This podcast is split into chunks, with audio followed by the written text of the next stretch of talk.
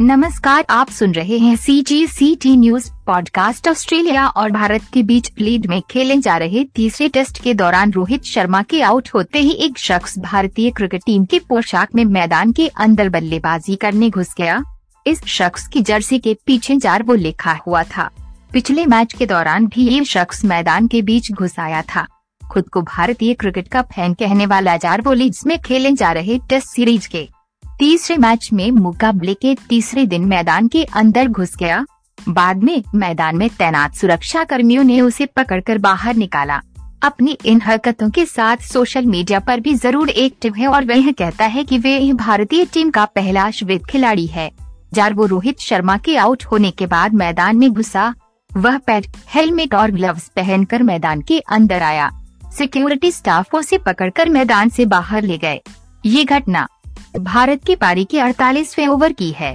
Rohit Sharma 48वें over की चौथी गेंद पर ऑली रॉबिन्सन का शिकार बने। रोहित के आउट होने के बाद जारवो मैदान के अंदर घुस गया।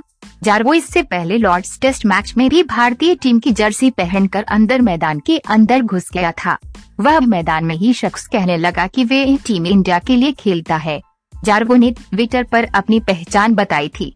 एक ट्विटर यूज़र डेनियल जार्विस ने कुछ तस्वीरें साझा की और दावा किया कि जो पिच पर गया था उसका नाम जार वो है, जिसमें लिखा था, मुझे भारत के लिए खेलने वाला पहला श्वेत व्यक्ति होने पर गर्व है। ये वाक्य तीसरे दिन के खेल के दौरान लंच के बाद हुआ।